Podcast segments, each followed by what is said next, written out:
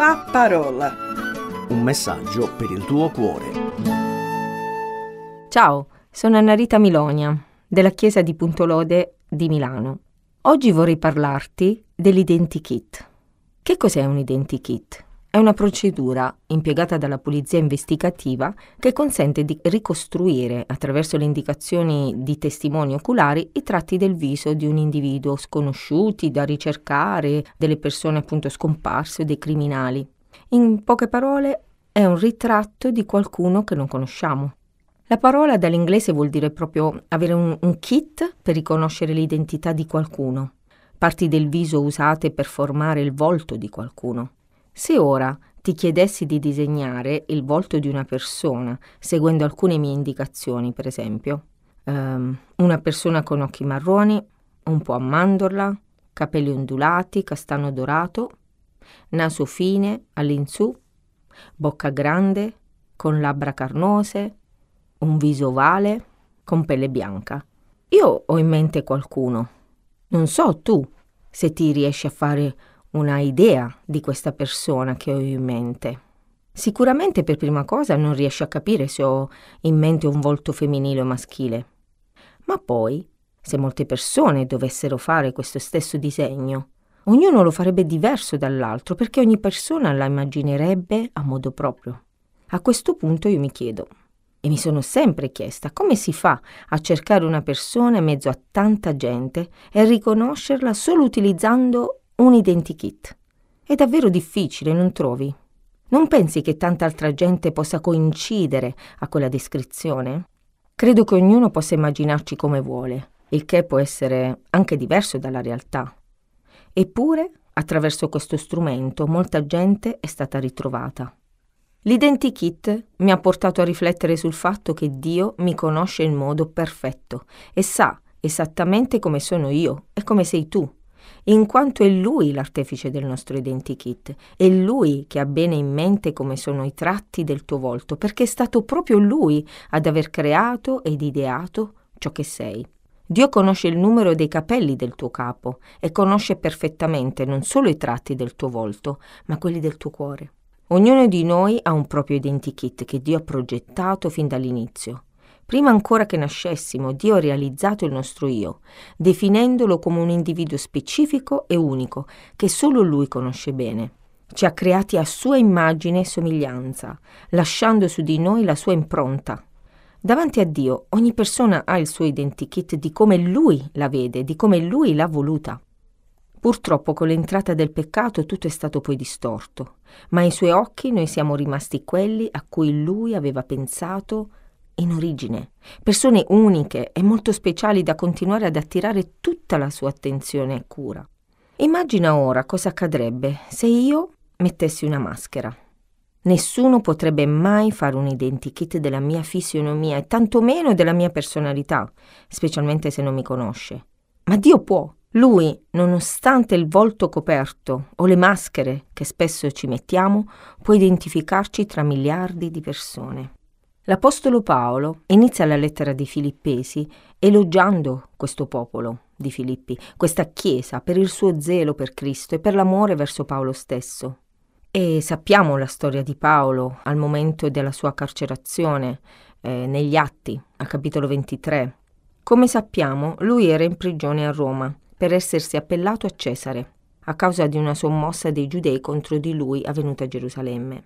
Paolo cerca di difendersi dalle accuse riguardo alla sua predicazione, ma viene incarcerato. Lui si appella a Cesare perché è cittadino romano e a quel punto il tributo romano, saputo che alcuni volevano ucciderlo, lo sposta in carcere a Cesarea. E il Signore parla a Paolo nella notte dicendogli che lo avrebbe portato fino a Roma e infatti lui si appella a Cesare proprio per essere giudicato e quindi va a Roma. C'era un piano ben preciso per Paolo, Dio lo trasformò da persecutore a predicatore e fino alla fine della sua vita lo condusse passo dopo passo senza mai lasciarlo. Ora in questa lettera scritta dal carcere di Roma, l'Apostolo Paolo, al versetto 4 del capitolo 1, spiega che vedere lo zelo con cui i filippesi hanno annunciato l'Evangelo con lui lo rende felice ed è a questo proposito che lui li conforta, ricordando che Dio ha iniziato qualcosa di importante con loro e che la porterà a compimento fino al giorno in cui lui ritornerà a prendere i suoi. A questo punto mi sono posta due domande. Cosa fa Dio per noi? Al versetto 6 dice così, sono sicuro che Dio, che ha cominciato in voi la sua opera, vi aiuterà a crescere nella sua grazia fino a completare questa sua opera in voi il giorno in cui Gesù Cristo tornerà. Egli ha iniziato un grande progetto con te, per la tua vita. Prima ancora che tu nascessi e alla tua venuta in questo mondo, egli stesso che ha iniziato il tuo identikit decide di portarlo a termine durante tutto il percorso della tua vita e lo completerà man mano fino ad arrivare alla fine. Cosa ha iniziato con te? Pensaci, rifletti. Ha iniziato a farti conoscere Cristo e la sua opera? Finirà ciò che ha iniziato. Ha iniziato a modellare il tuo carattere? Compirà ciò che deve per portarti alla statura perfetta di Cristo. Ha iniziato con te un progetto? Di sicuro lo continuerà per portarlo a termine. Ha iniziato un processo di rinnovamento del tuo cuore? Lo porterà a conclusione. Tutto ciò che Dio inizia con te non lo lascia incompleto. Il nostro Dio non lascia nulla a metà. Con Lui c'è sempre un inizio e una conclusione. Non lascerà mai un qualcosa prima che sia completata, come invece capita un po' a tutti noi. Un'altra domanda che mi sono posta è cosa dobbiamo fare noi per Dio?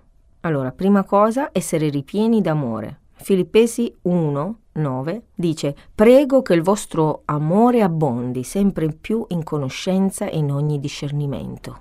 Dobbiamo abbondare di amore, essere ripieni dell'amore del Signore. Un altro elemento importante è fare azioni giuste e buone che dimostrano che siamo figli di Dio, perché ciò porterà gloria e lode al Signore. Infatti al versetto 10 del capitolo 1 dice perché possiate apprezzare le cose migliori affinché siate limpidi e irreprensibili per il giorno di Cristo, ricolmi di frutti di giustizia che si hanno per mezzo di Gesù Cristo, a gloria e a lode di Dio. Quindi il mio parlare, il mio essere deve glorificare il mio Dio sempre nella mia vita. Paolo esorta in Filippesi 1 al versetto 27, comportatevi dunque in modo degno del Vangelo di Cristo. Dobbiamo portare onore a Cristo e quindi comportarci in modo degno del nostro Signore.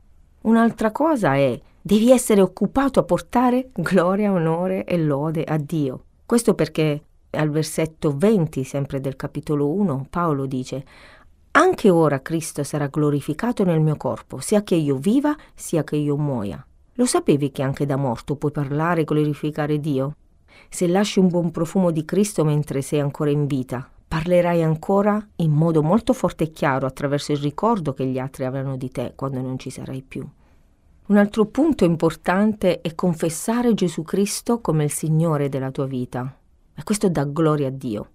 Al capitolo 2, versetto 11 è scritto Ogni lingua dichiari che Gesù Cristo è il Signore per la gloria di Dio Padre. In Matteo 5, versetto 16 è scritto Così risplenda la vostra luce davanti agli uomini, perché vedano le vostre opere buone e rendano gloria al vostro Padre che è nei cieli. La tua vita deve risplendere dando gloria a Dio. Un ultimo versetto che vorrei citare, prima Corinzi 10, 31, dice sia dunque che mangiate, sia che beviate, sia che facciate qualsiasi altra cosa, fate tutto alla gloria di Dio. Solo questo è il nostro compito, fare tutto alla gloria di Dio. Dio non ti chiede altro, Lui penserà tutto il resto. Vuoi sapere come Paolo è riuscito a glorificare Dio? Lui era in prigione, abbiamo detto, a causa della sua fede in Cristo. Dio aveva un piano per lui che lo ha portato a termine fino alla fine. Ha permesso che l'Apostolo Paolo fosse incarcerato affinché l'Evangelo fosse ancora più annunciato e altri potessero avere più coraggio di proclamare la loro fede. Infatti è scritto Desidero che sappiate, fratelli, che quanto mi è accaduto ha piuttosto contribuito al progresso del Vangelo, e al punto che a tutti quelli del pretorio e a tutti gli altri è divenuto noto che sono in catene per Cristo, e la maggioranza dei fratelli nel Signore, incoraggiati dalle mie catene, hanno avuto più ardire nell'annunciare senza paura la parola di Dio. Quante volte hai pensato a dei progetti, dei piani per la tua vita che poi si sono rivelati diversi da ciò che Dio aveva in mente e ne sei rimasto dispiaciuto, a volte disperato perché non ti piaceva affatto. Ma se guardi all'atteggiamento dell'Apostolo Paolo, resti sorpreso. L'Apostolo si è appellato a Cesare, è andato fino a Roma, attraversando peripezie in un viaggio lunghissimo. Sicuramente si aspettava una vittoria, una liberazione, e invece è andato fino a lì per restare ancora in prigione. È un'assurdità, mi dirai. Eppure lui in tutto questo ha portato gloria e onore a Cristo con grande gioia. Infatti, al capitolo 1, versetto 3 dice, Io rendo grazie al mio Dio di tutto il ricordo che ho di voi. Al versetto 4, E sempre in ogni mia preghiera prego per tutti voi con gioia. Lui pregava e lodava Dio con gioia. Al capitolo 2, versetto 2 dice, rendete perfetta la mia gioia, avendo un medesimo parlare, un medesimo amore, essendo di un animo solo di un unico sentimento. Quindi lui era già gioioso e chiede di rendere la sua gioia ancora più perfetta. Al capitolo 4, versetto 4 dice, rallegratevi del continuo nel Signore. Lo ripeto ancora, rallegratevi. Lui esorta tutti ad essere gioiosi e a lodare Dio. Quest'uomo di Dio è stato formidabile. Che anche tu possa fare lo stesso. Questo è l'uomo che da una prigione, quindi da una condizione tutt'altro che libera e gioiosa, ci scrive per incoraggiarci ad essere sempre gioiosi in Cristo. Che tu possa ricordare cosa fa Dio per te. Lui ha disegnato il tuo identikit personale e ha un piano per la tua vita che porterà a compimento nonostante le tue circostanze. Tu cosa devi fare? Devi continuare a lodarlo, riconoscendo la sua grandezza e continuare a glorificare il suo nome, dando a lui l'onore che gli spetta attraverso la tua vita stessa. Dio ti ha dato un'identità, ha un progetto per te, tu lodalo e portagli onore. Grazie per l'ascolto. Un saluto da Anna Rita. Alla prossima volta. La parola. Un messaggio per il tuo cuore. Se ti è piaciuto questo programma, allora scarica l'app di CRC e scopri di più. Condividilo con gli amici.